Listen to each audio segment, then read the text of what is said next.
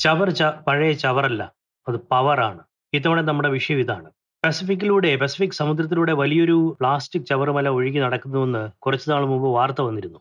മനുഷ്യർ ഉപയോഗിച്ച് വലിച്ചെറിഞ്ഞ് കളഞ്ഞ സർവ പ്ലാസ്റ്റിക് കൂടും കുപ്പിയും ജാറും ഡപ്പിയും ഡബ്ബയും ജ്യൂസ് പാക്കുകൾ ഇതെല്ലാം ഈ ചവറ് കൂനയിലുണ്ട്. ഇത് വലിയൊരു കൂനയായി മാറിയിരിക്കുകയാണ്. അമേരിക്കൻ ഉപഭോക്തൃ സംസ്കാരത്തിന്റെ ഒരു പ്രോഡക്റ്റ് കൂടിയാണിത്. വർഷം മനുഷ്യൻ മുപ്പത് കോടി പ്ലാസ്റ്റിക് ചവർ ഉണ്ടാക്കുന്നുവെന്നും അതിൽ മുപ്പത് കോടി ടൺ പ്ലാസ്റ്റിക് ചവർ ഉണ്ടാക്കുന്നുവെന്നും അതിൽ ഒൻപത് ശതമാനം മാത്രം പുനരുപയോഗിക്കുന്നുവെന്നുമാണ് കണക്ക്. പന്ത്രണ്ട് ശതമാനം കത്തിച്ചു കളയുന്നുണ്ട് ബാക്കി ജീർണിക്കാതെ അവശേഷിക്കുന്നു. ഇതിനെ ചുറ്റിപ്പറ്റി ബിസിനസ് ഐഡിയകളും സ്റ്റാർട്ടപ്പുകളും ഉണ്ടാകുന്നുണ്ട് അതായത് ഇപ്പോൾ ഒരു വലിയ അവയർനെസ് വന്നിരിക്കുകയാണ് ഇങ്ങനെ ചവർ കുന്നുകൂടി കൂടാ ബയോഡിഗ്രേഡബിൾ ആവണം ഇതിങ്ങനെ നശിക്കാതെ കിടക്കുന്നത് ഭൂമിക്ക് ഭാരമാണ് എന്നൊരു ഒരു ബോധം ഇപ്പൊ ലോകം മുഴുവൻ ഉണ്ടായിട്ടുണ്ട്. അതാണ് അതിനെ ചുറ്റിപ്പറ്റി ബിസിനസ് ഐഡിയകളും സ്റ്റാർട്ടപ്പുകളും ഒക്കെ ഇപ്പോൾ ഉണ്ടാവുന്നത്. ചിലിയിലെ അൽഗ്രാം എന്ന സ്റ്റാർട്ടപ്പ് കമ്പനി വീടുകളിൽ സർവ സാധനങ്ങളും കൊണ്ടുവന്ന് ഒരിക്കൽ ഉപയോഗിക്കുന്ന പ്ലാസ്റ്റിക് ബാഗിൽ ഇട്ട് കൊടുക്കുകയാണ്.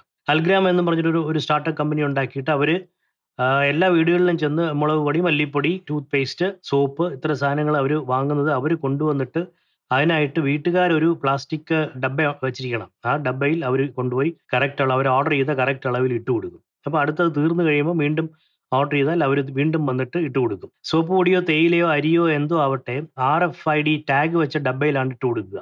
അടുത്ത തവണ സാധനം വാങ്ങുമ്പോൾ അതേ ഡബ്ബയിൽ തന്നെ കൊണ്ടിടും. എത്ര ഗ്രാം വേണമെങ്കിൽ ഇലക്ട്രിക് ടെട്രാസൈക്കിളിൽ കൊണ്ടുവന്ന് കൊടുക്കും. അതായത് നമ്മുടെ ഓട്ടോ പോലെ അവിടെ ഒരുതരം ഇലക്ട്രിക് ടെട്രാസൈക്കിൾ ഉണ്ട്. അതിൽ കൊണ്ടുവന്നാണ് കൊടുക്കുന്നത്. ഇവിടെ പ്ലാസ്റ്റിക് ഇല്ലാതാവുന്നില്ല. പക്ഷേ അതിന്റെ എണ്ണം ഭയങ്കരമായിട്ട് കുറയുകയാണ്. അതായത് ഓരോ തവണയും ഓരോ പ്ലാസ്റ്റിക് പാത്രം ഉപയോഗിക്കുന്നത് അല്ലെങ്കിൽ പ്ലാസ്റ്റിക് കൂട് ഉപയോഗിക്കുന്നത് ഒഴിവാക്കിയിട്ട് അത് ഈ സാധനം മാത്രമായിട്ട് കൊണ്ടുവന്ന് ഇട്ട് കൊടുക്കുന്നു. അപ്പോഴത്തേക്ക് ഒരു ഒരു തവണ അവർക്ക് കുറച്ച് പ്ലാസ്റ്റിക് ഡബ്ബകൾ ഉണ്ടെങ്കിൽ അതിനകത്ത് ഈ പ്രോഡക്ട്സ് കൊണ്ടുവന്ന് ഇട്ട് കൊടുക്കും. അത് തന്നെ പിന്നെയും പിന്നെയും ഉപയോഗിച്ചുകൊണ്ടിരുന്നാൽ മതി.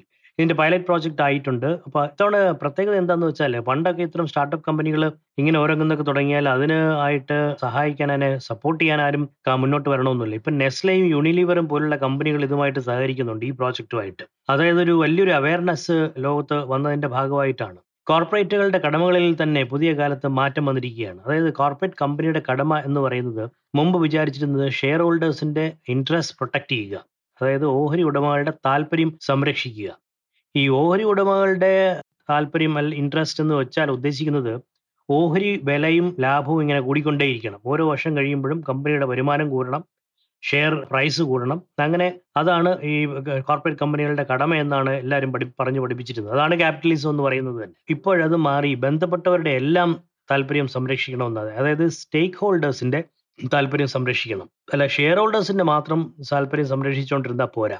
സ്റ്റേക്ക് ഹോൾഡേഴ്സ് എന്ന് പറയുന്നത് എല്ലാം ഉൾപ്പെടുന്നതാണ്. അതായത് അതിനകത്ത് ഷെയർ ഹോൾഡേഴ്സും വരും. പക്ഷേ അതിനേക്കാളുപരി പൊതുജനാരോഗ്യം മാലിന്യ സംസ്കരണം പരിസ്ഥിതി ജനങ്ങളുടെ ആരോഗ്യം ഇതെല്ലാം അതിൽ ഉൾപ്പെടും. ഇതൊന്നും മൈൻഡ് ചെയ്യാതെ കമ്പനിക്കാർ അധോഗതിയിലാവുമെന്ന് വന്നതോടെ സ്വന്തം താല്പര്യം രക്ഷിക്കാനായിട്ട് സർവ ബഹുരാഷ്ട്ര ഭീമന്മാരും ഇപ്പൊ നിർബന്ധിതരായിരിക്കുക. അതായത് ഞങ്ങൾക്ക് ഇതൊന്നും പ്രശ്നമല്ല എന്ന രീതിയിൽ ഇപ്പൊ ആർക്കും പെരുമാറാൻ പറ്റാത്ത സ്ഥിതിയാണ്. അതുകൊണ്ട് അവർ ഇതൊക്കെ അവരുടെ കമ്പനികളിൽ കമ്പനികളുടെ ഉൽപ്പന്നങ്ങളിൽ അല്ലെങ്കിൽ കമ്പനിയുടെ ഡെലിവറി സിസ്റ്റത്തിലൊക്കെ അവർ ഉൾപ്പെടുത്തുകയാണ് ഈ പരിസ്ഥിതി താല്പര്യവും പൊതുജനാരോഗ്യവും എല്ലാം.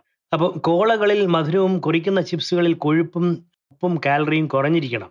അപ്പോൾ ഇപ്പോൾ കോള പലതരം കോളകൾ പലതരം കോളകളുണ്ട്. അത് പെപ്സി കോളയും കൊക്ക കോളയും മാത്രമേ ഉള്ള. കോളകളിലാണെങ്കിൽ മധുരമാണ് വൻതോതിൽ മധുരം. പിന്നെ ചിപ്സുകളിലും സ്നാക്സിലും ജങ്ക് ഫുഡിലും ഒക്കെ കൊഴുപ്പും കാലറിയും കൊഴുപ്പ് ഉപ്പും ഉണ്ട്. ഹൈ കാലറി സാധനങ്ങളാണ്. അപ്പോൾ ഇതൊക്കെ കുറഞ്ഞിരിക്കണം എന്നൊരു അവയർനെസ് ആയി. ഇതൊക്കെ കഴിച്ച് പൊണ്ണത്തടി വരികയും ആരോഗ്യ അപകടത്തിലാവുകയും ചെയ്യരുതെന്നൊരു അവയർനെസ് ആയി. ഇതൊക്കെ ആളുകൾ ബഹിഷ്കരിക്കാൻ തുടങ്ങി. അങ്ങനെയാണ് പെപ്സിയും കോക്കും അവരും ഒക്കെ ഇതൊക്കെ കുറച്ച് അതായത് കോളകളിലെ മധുരവും ബാക്കി ഫാറ്റും സോൾട്ടും എല്ലാം കുറച്ച് എല്ലാവരും മര്യാദാ പുരുഷോത്തമന്മാരായിക്കൊണ്ടിരിക്കുക. അല്ലെങ്കിൽ രക്ഷയില്ല. കാരണം അല്ലെങ്കിൽ മാർക്കറ്റ് പോകും ആൾക്കാർ വാങ്ങില്ല എന്നുള്ള സ്ഥിതി വന്നതോടുകൂടിയാണ് അവരെങ്ങനെ ചെയ്യാൻ നിർബന്ധിതരായത്. ഇത് പതിനാല് വർഷം മുമ്പ് ഇതിന് തുടക്കം കുറിച്ചത് പെപ്സിയുടെ സിഇഒ ഇന്ദ്ര നുയിയാണ്. അവർ ചെന്നൈ സ്വദേശിനിയാണ്. ചെന്നൈയിൽ കോൺവെന്റിൽ പഠിച്ചു മദ്രാസ് ക്രിസ്ത്യൻ കോളേജിൽ പഠിച്ചു ഐ ഐ എമ്മിൽ പഠിച്ചു. അത് കഴിഞ്ഞ് ഏൽ യൂണിവേഴ്സിറ്റി പോയി എം ബി എ എടുത്തു. പല അമേരിക്കൻ കമ്പനികളിൽ വർക്ക് ചെയ്തിട്ട് അവസാനം പെപ്സിയിൽ വന്നു. പെപ്സിയുടെ പ്രസിഡന്റായി പിന്നെ പെപ്സിയുടെ ചെയർമാൻ വരെയായി. അവരാണ് പി ഡബ്ല്യു പി എന്നൊരു സംഗതി തുടങ്ങിയത്. അതായത് പെർഫോമൻസ് വിത്ത് പേർപ്പസ് അതായത് കമ്പനിയിലെ എക്സിക്യൂട്ടീവുകൾ പെർഫോം ചെയ്താൽ പോരാ. അതൊരു പെർഫോമൻസ് വിത്ത് പേർപ്പസ് ആയിരിക്കണം. അതിനൊരു ലക്ഷ്യബോധം വേണം. അപ്പൊ ആ ലക്ഷ്യബോധത്തിൽ ഉൾപ്പെടുന്നതാണ് ഈ വെള്ളത്തിന്റെ ഉപയോഗം കുറയ്ക്കുക. കോ ഒരു കോപ്പി കോള ഉണ്ടാക്കാൻ രണ്ടര ലിറ്റർ വെള്ളം വേണം എന്നുള്ള സ്ഥിതിയിൽ നിന്ന് അവർ ഒന്നര ലിറ്റർ ആയിട്ട് കുറച്ചു. പിന്നെ കൊഴുപ്പും ഉപ്പും മധുരവും എല്ലാം കുറഞ്ഞിരിക്കണം. അങ്ങനെ അങ്ങനെ അവർ അത് അവർ പെർഫോമൻസ് വിത്ത് പേർപ്പസ് എന്നൊരു സംഗതി അവർ ഇനിഷ്യേറ്റ് ചെയ്തു. അത് പെപ്സി അത് നടപ്പിലാക്കി. അത് പെപ്സിക്ക് പ്രയോജനം ചെയ്തു. അത് കഴിഞ്ഞ് അത് മറ്റ് കമ്പനികളിൽ അത് അംഗീകരിക്കാൻ തുടങ്ങി. മറ്റ് സിഇഒമാരെല്ലാം കൂടി അവസാനം നൂറ്റി എൺപത് സിഇഒമാർ ഒപ്പിട്ട ഒരു പ്രമേയം വന്നു രണ്ടായിരത്തി പതിനാറിൽ. അതായത് ഈ സ്റ്റേക്ക് ഹോൾഡേഴ്സിന്റെ താല്പര്യമാണ് സംരക്ഷിക്കേണ്ടത്. അതായത് പരിസ്ഥിതി ഉൾപ്പെടെ അതിന്റെ താല്പര്യമാണ് സംരക്ഷിക്കേണ്ടത്. ഓരി ഉടമകളുടെ താല്പര്യം മാത്രം സംരക്ഷിച്ചുകൊണ്ടിരുന്ന പോരാ എന്നുള്ളൊരു വൺ മാറ്റം ഉണ്ടാക്കുന്നതിന് നാന്ദിയായത് ഈ ഇന്ദിര നൂയിയാണ് ഇന്ത്യക്കാരി ഇന്ത്യൻ അമേരിക്കൻ.